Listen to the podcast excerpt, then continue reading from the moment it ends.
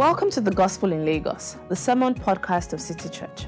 City Church is a community of worshippers on mission. We exist to catalyze a gospel centered movement that renews Lagos spiritually, socially, and culturally. You can find out more about us at www.citychurchlagos.com. City Church. Love Jesus, love people, love Lagos. Uh, you're welcome to the church, and um, as Femi has said, we are a gospel-centered church, and what that what we're trying to do with these couple of services, especially this month, is to look at this gospel. We really want to look at the gospel. Uh, we could take a year to look at the gospel. We could take three years to look at the gospel. But I think as these three long services are going on, let's take a month. We want to look at a month to look at the gospel. Next month, as we said, because we're a church, a gospel-centered church, we're going to look at the church. And then um, the month after that would focus a bit about on the urban nature of our, of our church. So we'll look at some topics that actually strike um, at the heart of what it means to be a Lagosian. Right? I can I can give you a bit of exposure. So we'll be looking at marriage, right? I thought you'd get excited. and then we'll also be looking at our work, faith and work, and how Christianity affects that. All right, and then finally we go into December where we'll look at a few things. So last time we spoke about gospel status, talking that in the in the in what it means to be a Christian is that a status is conferred upon us. And a status is not so much something that is done in us, but something that is put upon us. And so we said that normally all systems of the world will try to say for you to earn something, you need to get a performance record. You need to do well on the performance record, and that earns you a particular kind of status. But we said, look, if you use that with God, you will only be condemned. Israel tried to do that with the law, and also we try to do it with ourselves. We never meet up, or if we meet up, after our, still, our standards are so low, uh, or and then we start to look down upon people. But God gives us an alien righteousness. The righteousness is that status immediately which precedes the performance record. All right? And so to be saved or to have experienced Jesus Christ is to have that status given to you. Now today I want to look a little bit into more into that, uh, well not the status, but something that flows from that, and that is the gospel life. Okay? So if Jesus Christ died and Jesus Christ rose again, we have these blessings. First blessing is we get a status. We are justified in Him. The next one is that we have a different kind of life. So this today we are looking at gospel life. And have I left my notes? No, I haven't. Okay. All right. So let me ask a question. What does it mean to be human? What does it mean to be human? And if I look from a more positive standpoint, some of the things at least personally I've, I've enjoyed watching over the internet in this last couple of years is GoFundMe campaigns. You know, Go, GoFundMe campaigns, right? And you, you want the, the more touching ones is someone is very ill, people don't have enough money to actually send that person for surgery, and what do we do? We set up these GoFundMe campaigns, we kind of tweeted out, Facebook, and people that don't know anything about that person just give from all around the world. It's part of the best of the human spirit. Or you think about innovation, think of the likes of Steve Jobs and things they've done that have actually, you know, helped the human race essentially. If you think of the social media, um, or let me say the information um, uh, age that we're in now, many things help us. Think of healthcare, think of likes of Marie Curie, the people that founded a lot of the um, um, um, vaccines that have really extended human life, natural human life in our lifetime. And so there's so much to say, or even just think about the Olympics, think about the Paralympics, people that actually, with disabilities in life, eventually, through the human spirit, are able to achieve things that normally we would say they can't achieve. What does it mean to be human? Well, it's so many of those things. And yet, I think about another aspect of humanity, and at this point, I must call on, wait for it, Michael Jackson. Now, in a 1982 hit of Michael Jackson, um, he pictures, and by the way, you know what it I'm talking about for everyone, because everyone here was born before 1982, but he pictures his life in the city. Talk about human nature, by the way. He pictures his life in the city, and he's, and this is quite relevant to us. I said, I'm sure. So anyway, back to so he pictures life in the city and probably has a girlfriend or a wife, but there is an allure, an allure from the city, almost like And almost like a woman, like you see in the book of Proverbs, you know, the strange woman, and is calling him, calling him in the night. And at first he tries to resist, but at this point he said, Look, the four walls of this place are not going to hold me back tonight. I'm actually going to go. So he goes, he gets whatever he wants, and you know, someone is hurt. And he says, Look, look, if whether it's my wife or my girlfriend or anybody asks you, why, why do you do me this way? Just tell them this. It's human nature.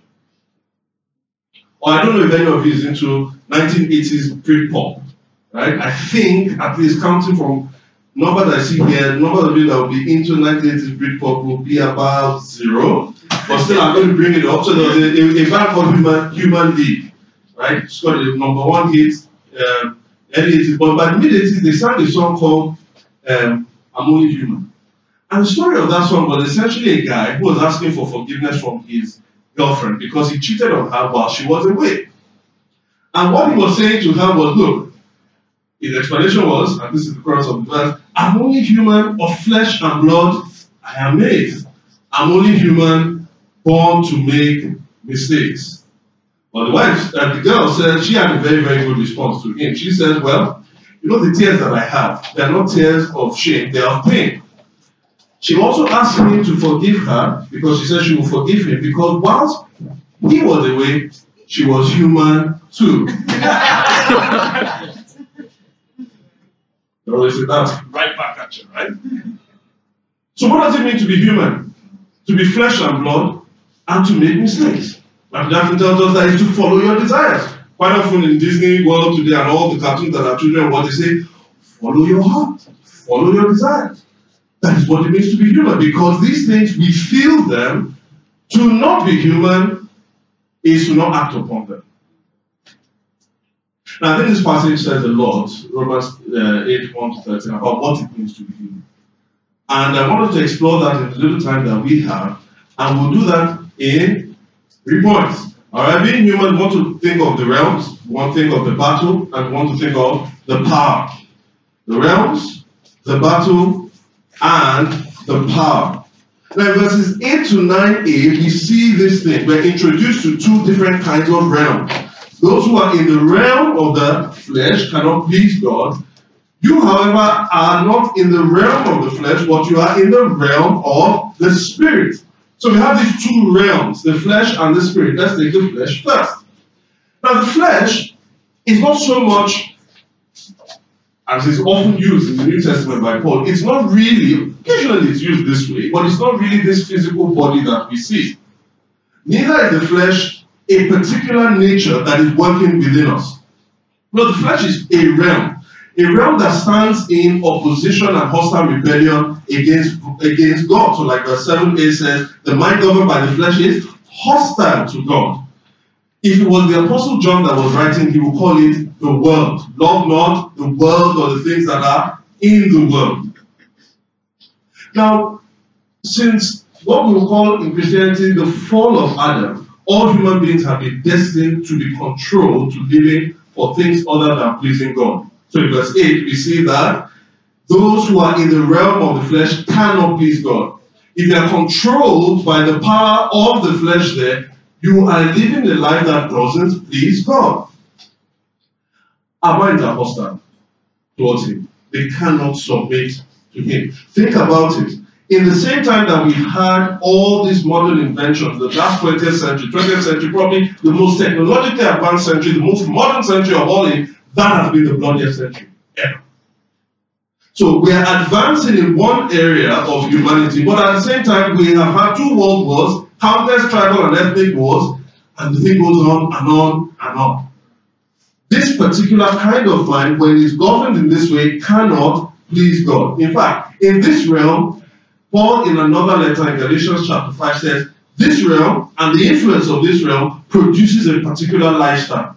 That lifestyle we call, or the thing that comes out of that lifestyle are the acts of the flesh. So he says in verse 19, the acts of the flesh are obvious sexual immorality, impurity, debauchery idolatry, and witchcraft, hatred, discord, jealousy, fits of rage, selfish ambitions, dissensions, factions, and envy, drunkenness, orgies, and the like. In other words, he's saying is like it's this is inexhaustible.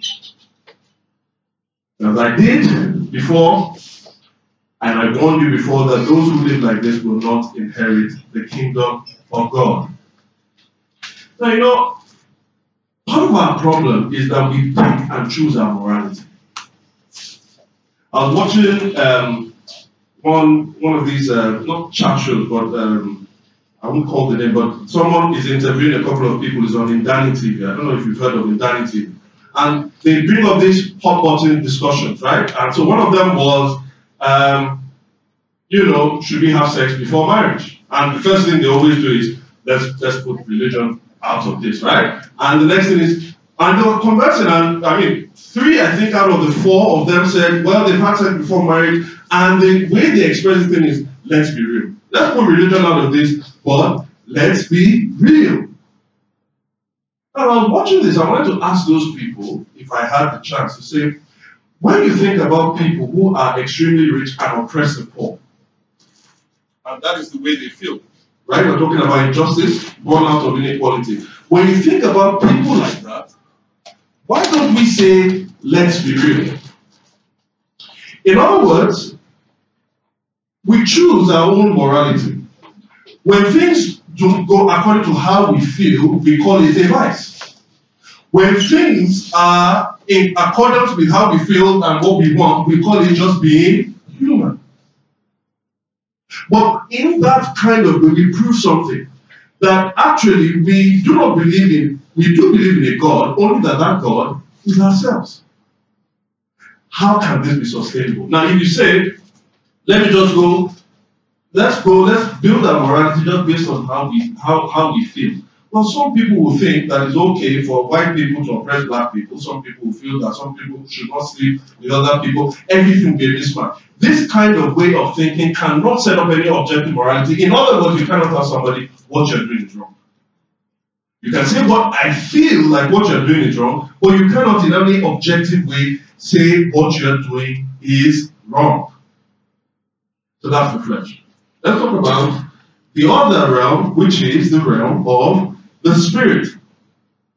Now, for this, I need to do a little bit, a little bit, I promise you, won't be too long, but a bit of theology on the gospel story. So, if we turn to Acts chapter 2, if we turn to Acts chapter 2, I'm going to read a few verses, but let me put the setting there. Acts chapter 2, Jesus Christ has risen. In Acts chapter 1, he's about to ascend into heaven. So he calls his disciples, he tells them that they should wait. Don't do anything, I have commissioned you, but don't, don't go anywhere until the Holy Spirit comes on high. I've promised him and I'm going to give him to you.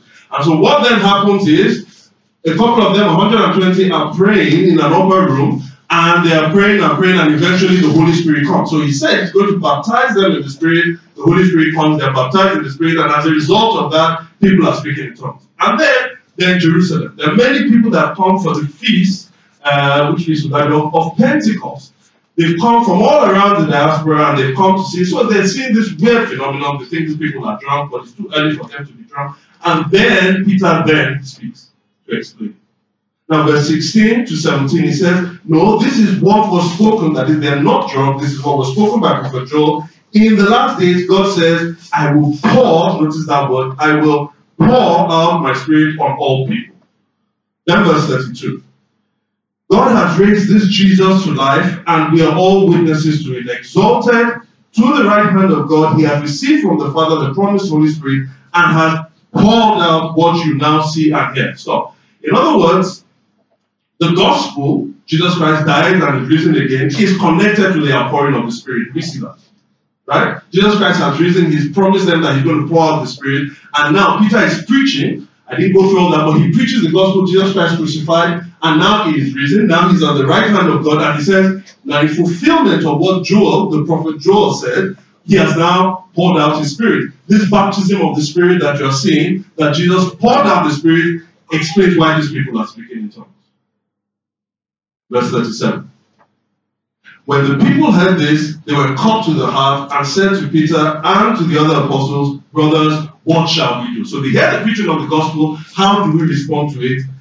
And this is part of what we've already discussed. We respond to it through repentance of faith. So he says, Repent and be baptized, every one of you, in the name of Jesus Christ for the forgiveness of your sins. We'll talk about baptism next month. For the forgiveness of your sins, right? They should repent and believe. And what does it say after that? Can we all read together?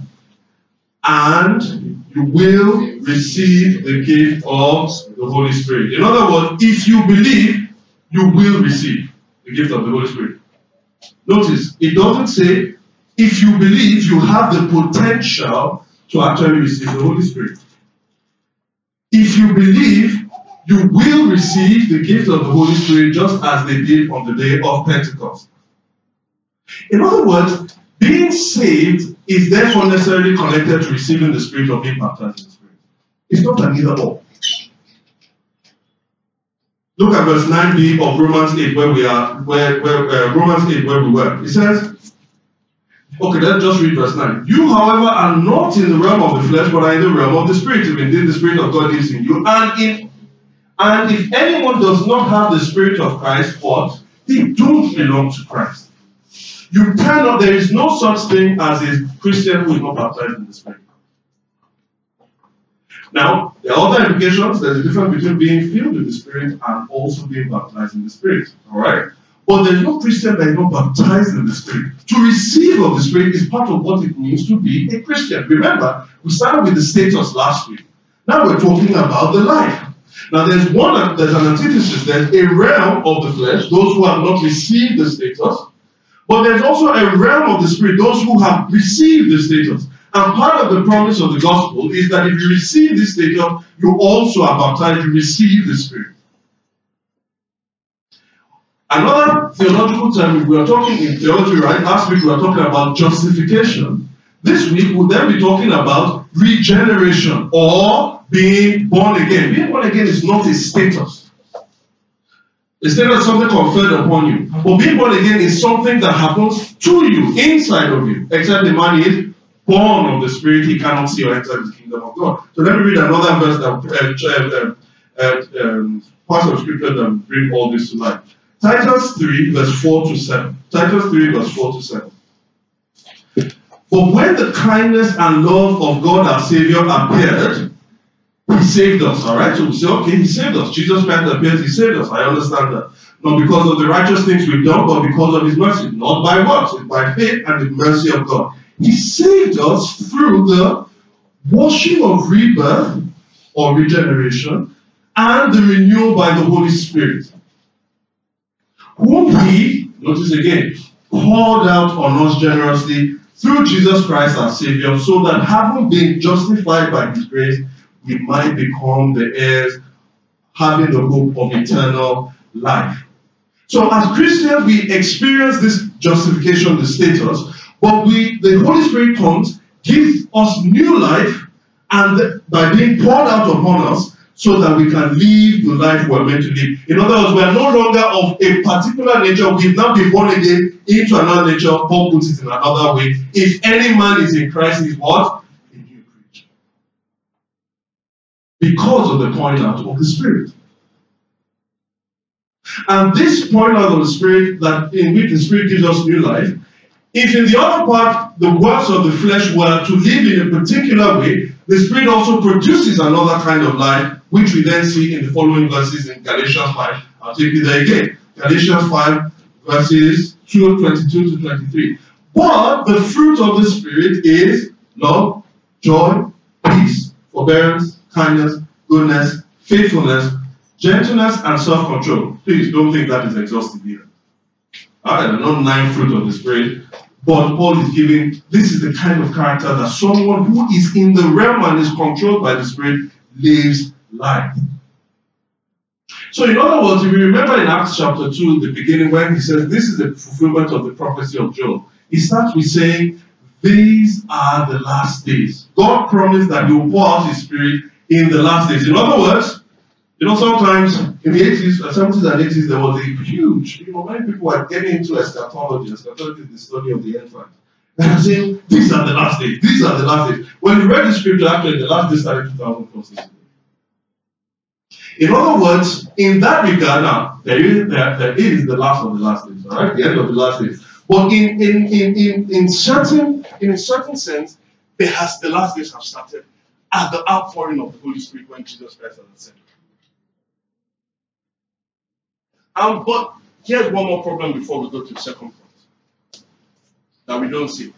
How, if the last days have started, Are we holy in the last days? Or are we kind of still in former days and we're anticipating the last days? Or what, what, basically, there's an overlapping of the ages. And we'll say a little bit more about that. There's an overlapping of the ages in Christ Jesus. Jesus pours out his spirit, a new creation has begun, but at the same time, even though the new creation has begun, the old creation hasn't finally ended. So the spirit is poured out, the last days have begun, but at the same time, there is still the presence of the former age. All right. So that's the theology. All right. So you can wake up now for those of you who are asking. and the second point is the battle. And really, the question is, how then shall we live? We've spoken about these two realms. They are there. The passage has shown us clearly there are two realms. But theology is nothing if it doesn't work out in our daily lives. So how then shall we live? Well, in verse 13, we are told that it's all out battle. It's an all out battle, a battle where something has to die and some in order for someone to live. He says, if you live in the flesh, you will die. But if by the Spirit you put to death. You see, the life of a Christian internally and externally, as some of you already know, is always seen as a battle. A battle between control or governance. You see, it says here that the, those whose mind are set on the Spirit. And then another one of mind in verse 6. The mind governed by the flesh is there, but the mind governed by the Spirit is there. Remember, I said it's not two natures inside us, it is control. It is a, it is battle for control of two realms that are trying to affect us. And so we find this battle daily. Uh, the old uh, King James word will be mortified. The influence of the flesh that will want to manifest itself in the body. If I want to be very simple, the Christian life is, is about saying no and saying yes. No to the flesh and yes to the spirit. Verse 7. How do we work out this no to the spirit and no to the uh, and yes to the flesh? Do we somehow think in our mind, wake up in the morning? Yeah.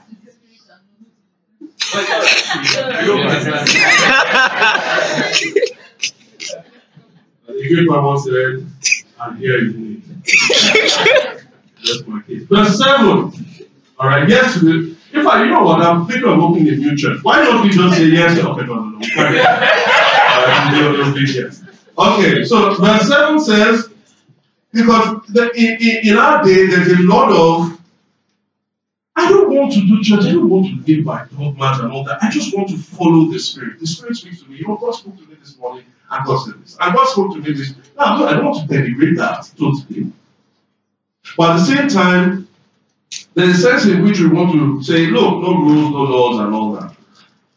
I just want to walk by the Spirit. And walking by the Spirit is being in tune with God. I cannot tell you how many messages I've heard about how do you know how God speaks to you? Everybody has to determine how God speaks to them. You see, God speaks to me through visions and dreams. God speaks to me through, um, um, you know, just perceiving people and trying to get. For some people, God speaks to them through indigestion.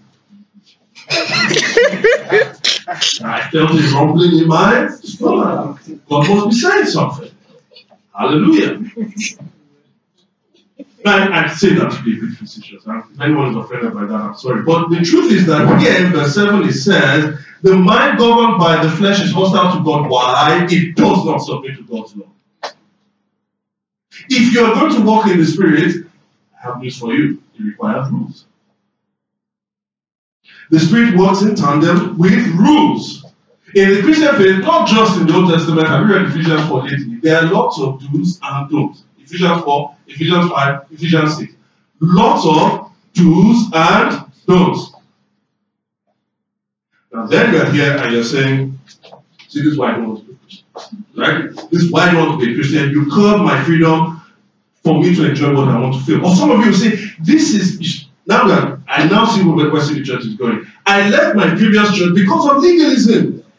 Now you want to institute do's, don'ts, and whatever. Well, sorry, that's what the church, that's what the Bible says.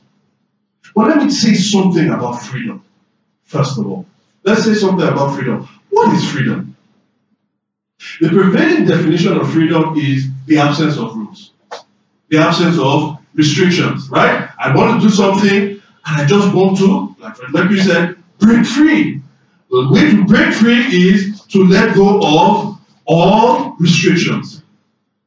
But it's not really. I think the Christian faith offers a different and much more sensible definition of freedom. Freedom is not the absence of restrictions, rather, it is the ability to flourish under the right restrictions. Freedom is not the absence of restrictions, rather, it is the ability to flourish under the right restrictions. And in this, you have to have two concepts of freedom. One is you can call negative freedom, freedom from. And the other one is positive freedom, freedom to. Say that again. Negative freedom is freedom from something, and positive freedom is freedom to something. The purpose of negative freedom is to actually attain positive freedom. I am free from something so that I can be free towards something. Let's take this example. If in the name of I don't want the government to be telling me what to do, the government is cutting my freedom, especially on the road. So I want to be free from the government's tyranny of giving us traffic laws. Well, if that was worked out, you will first quickly encounter another curb on your freedom. Guess what it's called? Traffic jams. If all the rules, the traffic rules, were taken out, just imagine what the roundabout would be like. Every man trying to get in for himself. Oh, we are free, aren't we? No, we've actually entered into bondage. Because we've moved from a place where we can have good laws into a place where we have bad laws. Why is slavery? Why was slavery such a heinous thing? Is it because there were so many kinds of, so many rules that you can't do this as a slave, you can't actually eat with your master, you can't actually have this, all those things. No, that's not why slavery was heinous. Slavery was heinous not because of the presence of restrictions, but the presence of inhumane restrictions. You cannot flourish under those kinds of laws.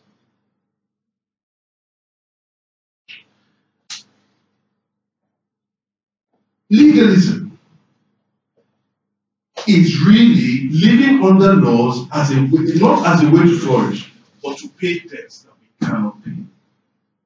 If you set up rules and laws as a means through which someone can earn their salvation and standing before God, guess what those laws and rules do? It stifles those people.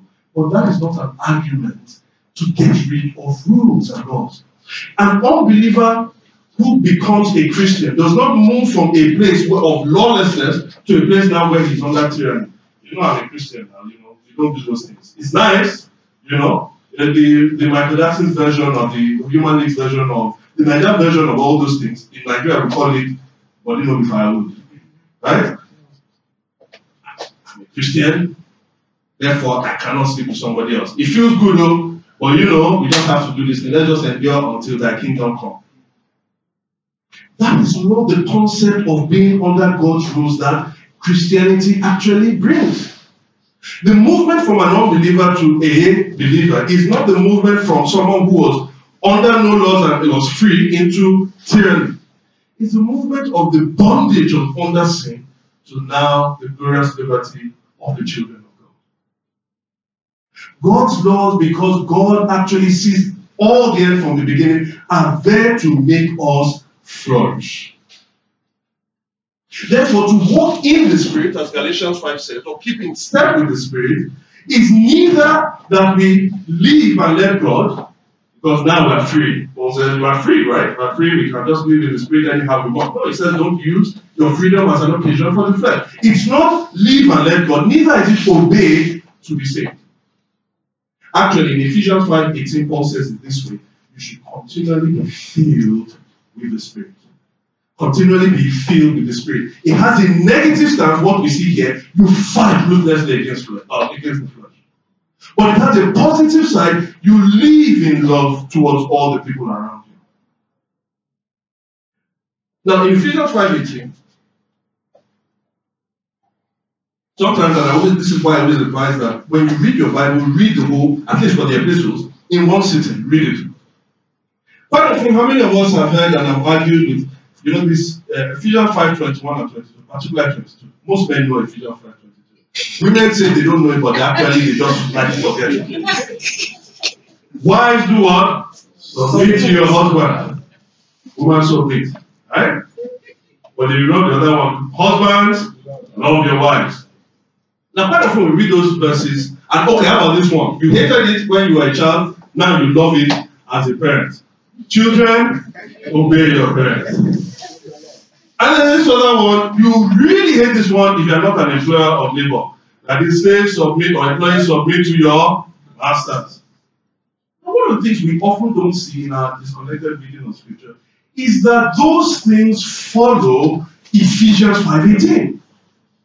Paul says, here is what it is to live as someone who is continually filled by the Spirit. He first addresses how we it manifests itself 19 to 20, how it manifests itself in the gathering of the Lord's people, singing spiritual songs to one another, admonishing one another in the faith. But then it envisions a new society of people who are living under the Spirit. So he said, if you are filled with the Spirit, it affects your marriage. If you are filled with the Spirit, it affects your parenting. If you are filled with the Spirit, it affects your work. So the whole long narrative. This is what it means to be filled in the Spirit. Husbands will sacrificially love their wives, putting their lives on the line for their for the wife's good. Not always trying to get his own way. In fact, the only time he gets his own way, what he wants to get his own way is for her good and she doesn't know it. What kind of wife would not want to submit?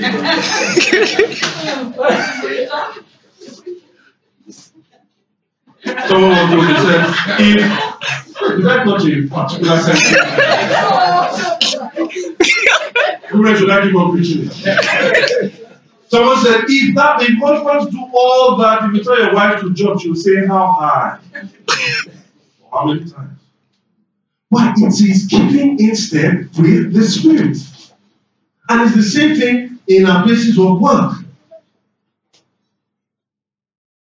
And then it also affects how we do our parenting and all that. I don't want to belabor the point because time is going. But I, let me make this one more one more point. Even though I said I wasn't going to make it in this second in this second point. What does it mean? There's often this debate that has gone on in Christianity. It goes something like this. Then you see one particular pastor or a particular Christian leader, you say, Man, that guy has got gifts. Look at how many people he's winning for God. Look at the effect. Look at just listen to the way he speaks. The guy is captivating everyone. Then you hear a bit of a scandal about the guy. You say, well, nobody's perfect. Who even knows? Stop from my anointed with throw it away. Because this man, with all the skill that he has and the gift he has, he's doing much for God. That's case one. Case two is this other one. You know, all these multitudes of people that are just going to all these churches. The thing is that they're going after the flesh. They're going after the flesh. All the Bible is actually pointing out. It's not for us to be moved by the gift of the Spirit. The most important thing is what? The fruit of the Spirit. It's true. And in doing that, what have we done? We've dichotomized the Spirit. We separated him. We said, you know what? There is a hierarchy. There's a hierarchy. Some will say that the gifts of the Spirit is most important thing because that's what brings most people back to God. Some of them will say, no, no, no, it's about being faithful. Therefore, the fruit of the Spirit, by their fruit, you shall know them. Which is it? The answer is none. Why do you want to separate someone who actually is inseparable? Does the Spirit actually work out character in us? Does the Spirit equip us to actually serve God's people? Yeah. So the, the society that the, the Spirit envisions and the Spirit is breaking is a society of loving service. Say that phrase. Loving service. Say Loving service. What is loving service? If you read 1 Corinthians 12, 13, and 14, where Paul talks about the gifts of the Spirit, right? 1 Corinthians 12 is telling us all the gifts of the Spirit, doesn't tell us everything. Can read Romans 12, he gives us some more. 1 Corinthians 14, he's settling a dispute of prophecy and tongues. But in between 1 Corinthians 12 and 1 Corinthians 14, somehow this marriage chapter of love is somehow dropped in. Why is it there? It seems out of place. We're talking about gifts. Why don't we continue gifts? Why are we now talking about love? Well, the reason is because the only way the gifts of the Spirit can actually serve the body is when they are done in love.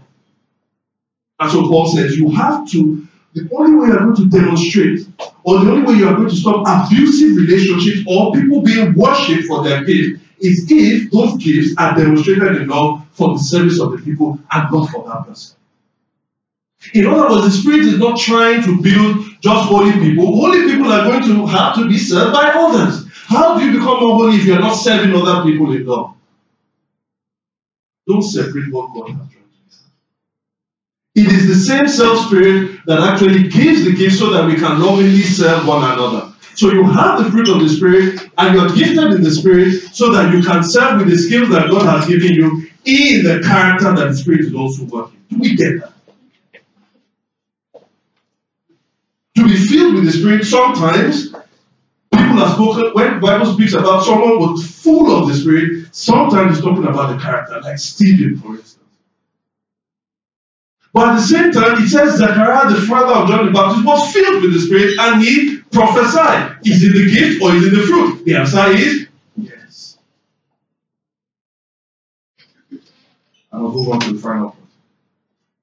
The power. The power.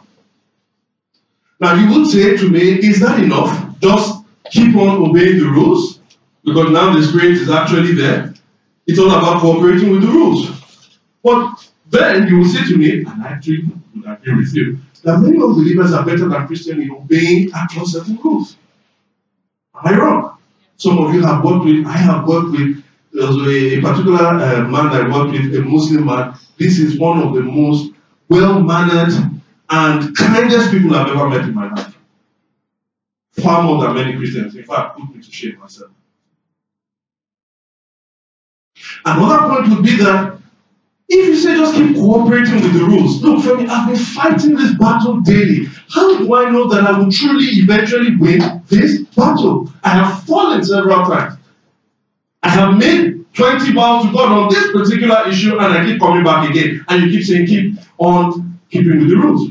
But what if you're able to keep with the rules? You may then fall into this particular way of thinking that salvation is by works because you keep the rules. So on the one hand, you can either be discouraged because you're not keeping the rules. On the other hand, if you're keeping the rules, you might start to think that you are, you are, you are loved by God simply on the basis of the fact that you keep all these rules. How do I win this battle? Well, the only way you can win this battle is not because you scored 80% today or you scored 20% today. Or it's 80% today as opposed to 20%. Even if you have 20%, that's why need to the convention. The only way you win the battle is because a war has been won. You see, the battle is a small part, but the most important thing is the war. Let me give you an example. How many of us remember what they called D-Day in Second World War? Right? The Second World War, there was a day called D-Day. This was the day when the Allied forces, the ones against Hitler, were actually they landed on the beach of Normandy, and they were, you know, right now at this point, they they, um, they uh, commissioned and released the greatest um, uh, um, um, number of people actually to ever fight in that in that particular. At this point now, and on D-Day, everyone knew this. Everyone knew this. It was finished.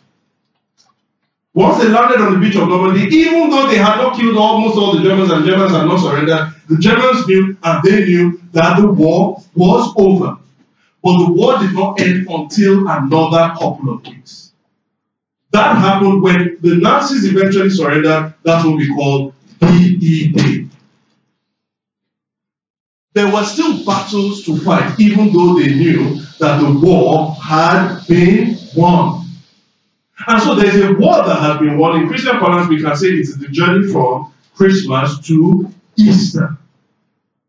If you look in verse 3 of, uh, of chapter 8, for what the law was powerless. Remember, we need power. What the law was powerless to do because it was weakened by the flesh, God did by sending his own son in the likeness of sinful flesh. That's what we celebrate at Christmas. The incarnation. God himself, God the Son, came in the likeness of this old humanity after Adam. And God achieved the end of the war. Why? Because that son, it says, condemned sin in the flesh. In other words, he took sin on its own game and he condemned sin by going to the cross and thereby winning the war. The war you are fighting is the war against sin. But guess what? You are not going to fight to win the war yourself. Or let me say it again the battle you're fighting is the battle against sin. But you are fighting that battle from a base standpoint of victory because the war has been fought. You condemn sin in the flesh, in the old humanity. But there's more. Verse 11. there was the Spirit who raised Christ from the dead. That is. it. He didn't remain that way. He rose up into another humanity. This is why Colossians 1 says, He is the firstborn or the first one from the dead. Many times is being referred to as the firstborn of creation. He's not talking about the firstborn of creation in the old Adam sense. Adam is the firstborn. He is the firstborn of creation by reason of the resurrection. That is why 1 Corinthians 5 15 it says, There is a first Adam and there is what? A second Adam. The first Adam was raised up by the Spirit, and it's that same Spirit that And so we don't fight, and believe me, you have to fight. It's not a live and let go. Sin wants to eat you alive. He prayed for you and he sent for the Spirit, and therefore you can fight the battle. You don't fight the battle as a result of if I don't fight this, I will die. You fight it knowing that you live already. And therefore, sin must not take dominion in your body. Now, you may be someone here that isn't a Christian. And you've been fighting already the demons inside. Some of it you already know that actually doesn't work out a good life for you. Now, the question is can you fight this on your own? Why not look to one who has fought this battle for you already? And believe what he says about you. You think you are bad, he says that you are worse than you think you are. And that's why he came and lived the life you should have lived the life you should have lived, and but he died the death that you should have died. So that you can know that you are more loved than you ever did imagine. Why not open yourself to him? Why not confess your sins? And why not receive the grace that he has? And for us that are Christians here, receive the grace by the power of the Spirit to live as the new humanity that you are. Paul says in Ephesians 4, put off the old man, but put on the new man. That's who you are. Don't allow the flesh to affect you. Pray. Thank you for listening to the Gospel in Lagos. We pray you've been blessed by this message. To learn more about City Church, visit www.citychurchlagos.com. City Church. Love Jesus, love people, love Lagos.